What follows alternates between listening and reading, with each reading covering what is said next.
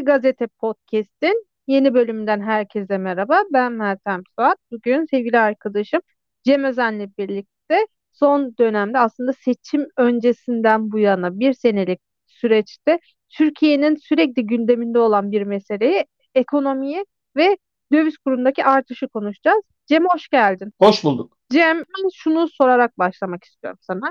Şimdi geçtiğimiz hafta yeni kabine belli oldu ve Türkiye ekonomisinin yeni patronu Mehmet Şimşek oldu. Sence Şimşek bu göreve neden getirildi?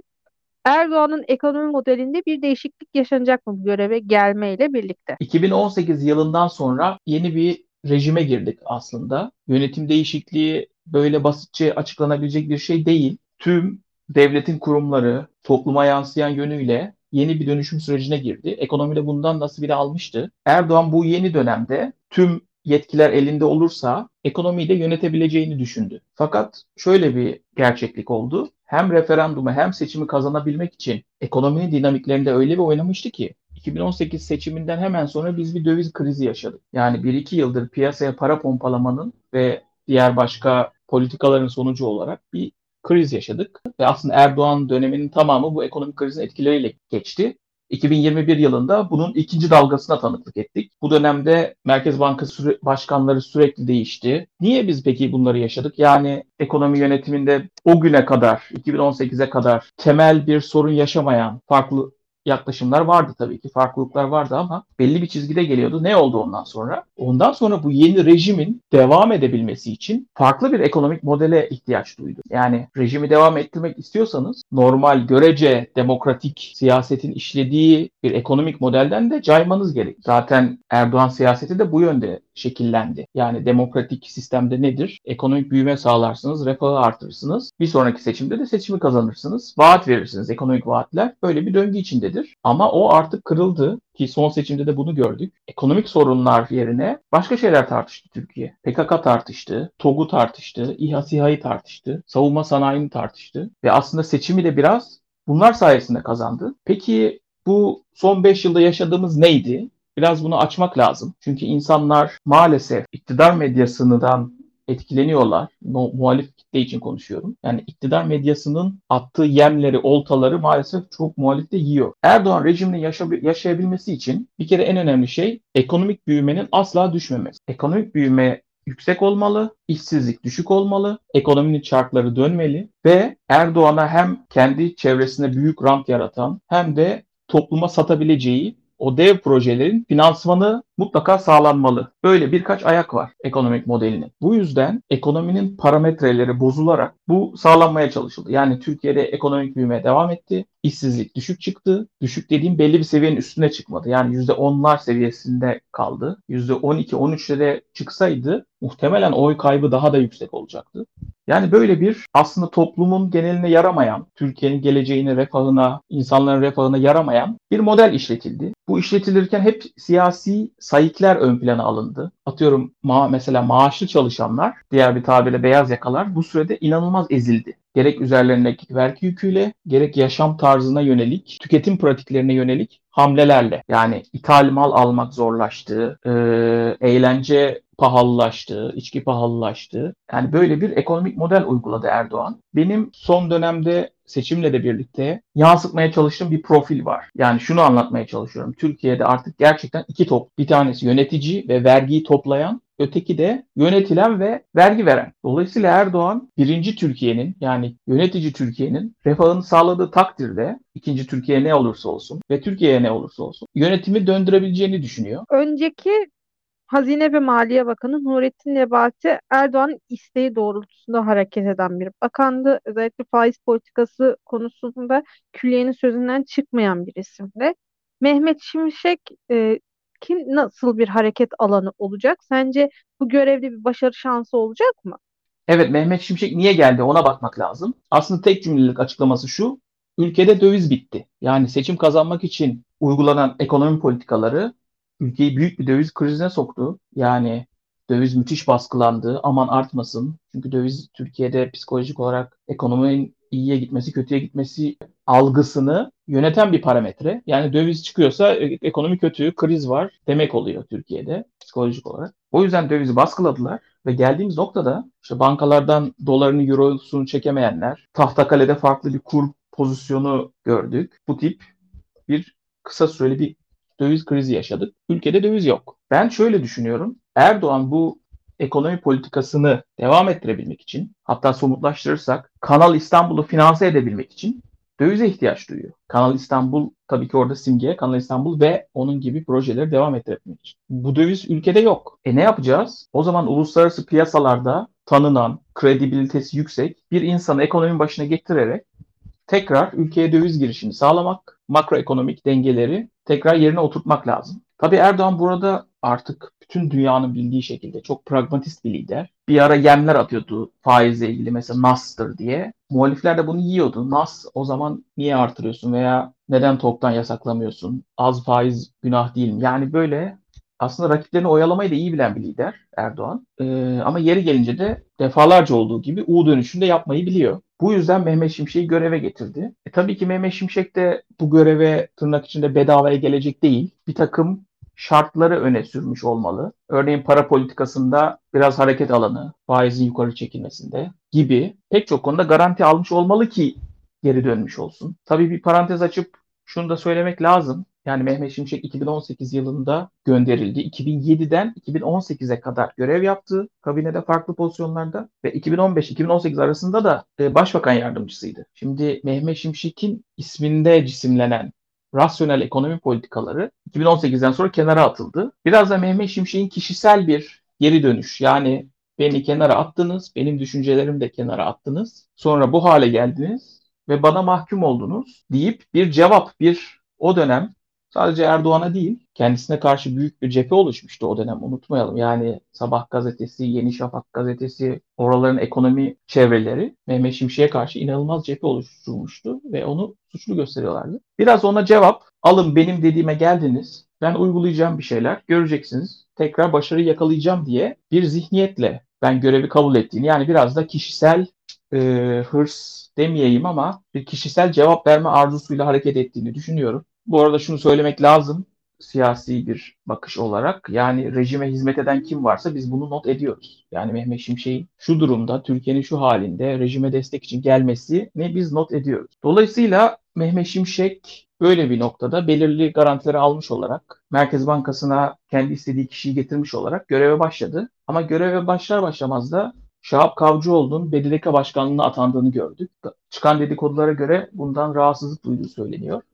Yani Erdoğan hiçbir zaman Mehmet Şimşek'e al bu anahtarı sür şu arabayı iki yıl karışmıyorum diyeceğini zannetmiyorum. Mehmet Şimşek'in oradaki fonksiyonu makroekonomik dengeleri yeniden sağlamak, döviz bulmak. Döviz bulmak. Yani ülkede döviz yok. Sen bana döviz bul diyor Erdoğan. Yani diğer makroekonomik dengeler o kadar da önemli değil. Döviz bul, şu enflasyonu biraz düşür. Ee, ben de kendi projelerimi devam ettireyim. Kendi ekonomimi, kendi o döndürdüğüm, bana seçimi de kazandıran, koltuğumu da koruyan bu döngüyü devam ettireyim diyor.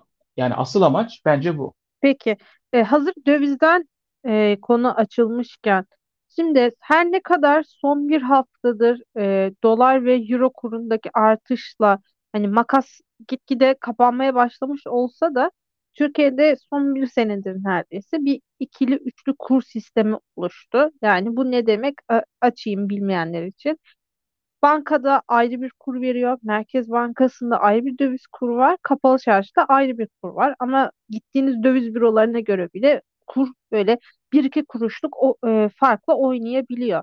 Bu ikili üçlü kur sistemi Türkiye'ye uzun vadede nasıl bir zarar verir sence? Bunun nedeni dövizin baskılanmasıydı. Özellikle bankalar yoluyla dövizin belli bir seviyenin üstüne çıkmaması için cebren baskı yapıldı. Yani bir belli hukuki yöntemler uygulanmakla birlikte işte telefonla arayıp şu fiyatın üstünde satmayın diye bir baskı uygulandı. Ama piyasa böyle işlemiyor. Piyasa adaleti başka bir şey yani. Piyasa adaleti Tanrı'nın adaleti gibi de değil. Anında cezanızı kesiyor. Böyle olunca e, piyasadaki dolar euronun dolaşımı farklı bir noktada olduğu için kapalı çarşı gibi el altı piyasalarda farklı bir kur gördük. Yani bunun nedeni tamamen hükümetin baskı uygulaması dövize. Fakat seçimden sonra bunu bıraktılar. Mehmet Şimşek'in gelmesiyle artık kur baskısını bıraktıkları için o aradaki makas kapanmaya başladı ve dolar ve eurodaki artışı son dönemde geçen hafta ondan önceki hafta görüyoruz. Bu konuda çok insanla görüştüm. Tahmin yapmak zor. dolar ve euronun biraz daha piyasaya yaklaşacağını herkes düşünüyor ama bir faiz artışı bekleniyor Merkez Bankası'ndan. Bu faiz artışının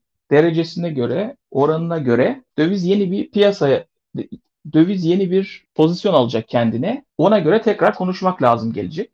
Durum bu. Hazır faiz arttırımı demişken sence Mehmet Şimşek Erdoğan'ın bu nas politikasını sürdürmeye devam edecek mi?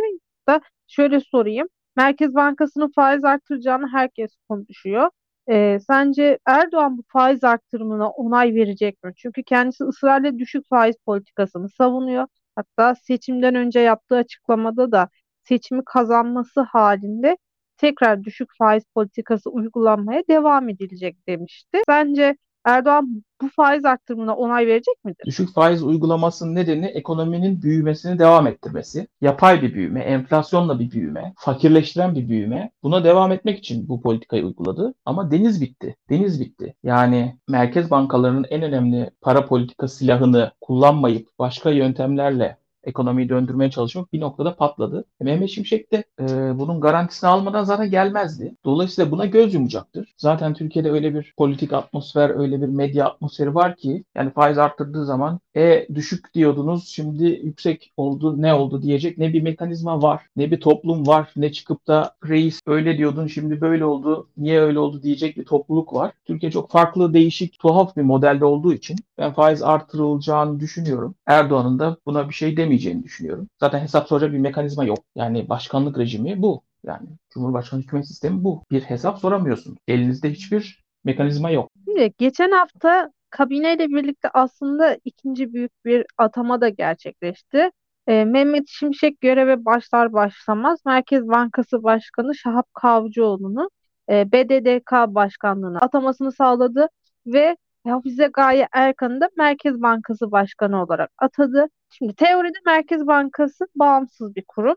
Ancak pratikte öyle olmadığını biliyoruz. Erkan neden bu göreve getirildi ve sen Hafize Gaye Erkan'ı nasıl değerlendiriyorsun? Hafize Gaye Erkan Amerika'da başarılı bir yöneticilik geçiren, daha öncesinde sinyaller verilen işte süper Türk kadını gibi bir yaklaşımla ele alınan birisi. Dediğin gibi merkez bankaları teoride bağımsız olmak zorunda. Zaten hani 70'lerden beri tırnak içinde bu neoliberal ekonomi politikasının temel taşı o. Yani para politikasını bağımsız birileri yönetsin. Siyasetçilere bırakmayalım merkez bankalarını. Çünkü siyasetçi geliyor, para basıyor, enflasyon yaratıyor ekonomiyi ayakta tutabilmek için. Eğer biz bunu onun elinden alıp bağımsız bir kuruma verirsek ve bu bağımsız kuruma da bir takım araçlar verirsek, başta faiz olmak üzere, faiz, üst faiz limitin belir, belirlemesi olmak üzere. Böylece biz para arzını kontrol ederiz. Para arzını kontrol edersek de enflasyon olmaz. Yani 70'lerden beri ve şu an bütün dünyada kabul edilen işte ortodoks politika denilen, ana akım politika denilen e,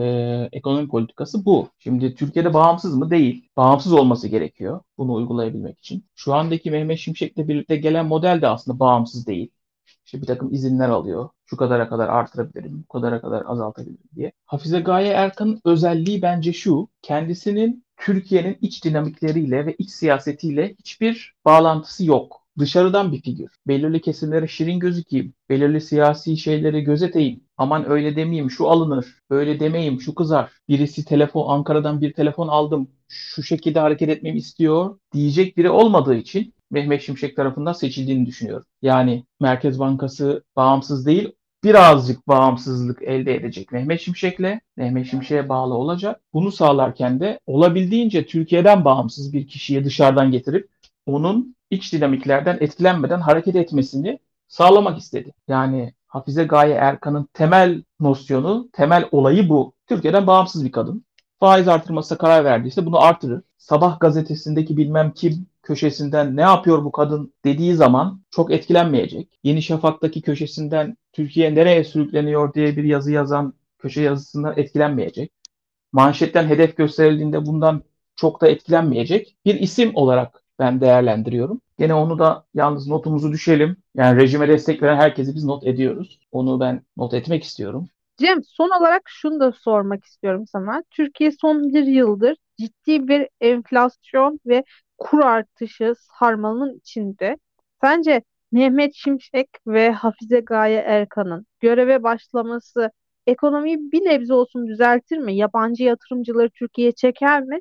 Ve en önemlisi Türkiye bu içinde bulunduğu ekonomik buhrandan nasıl çıkar? Yayının başında anlattığım iki Türkiye kavramı üzerinden yürümek istiyorum ben.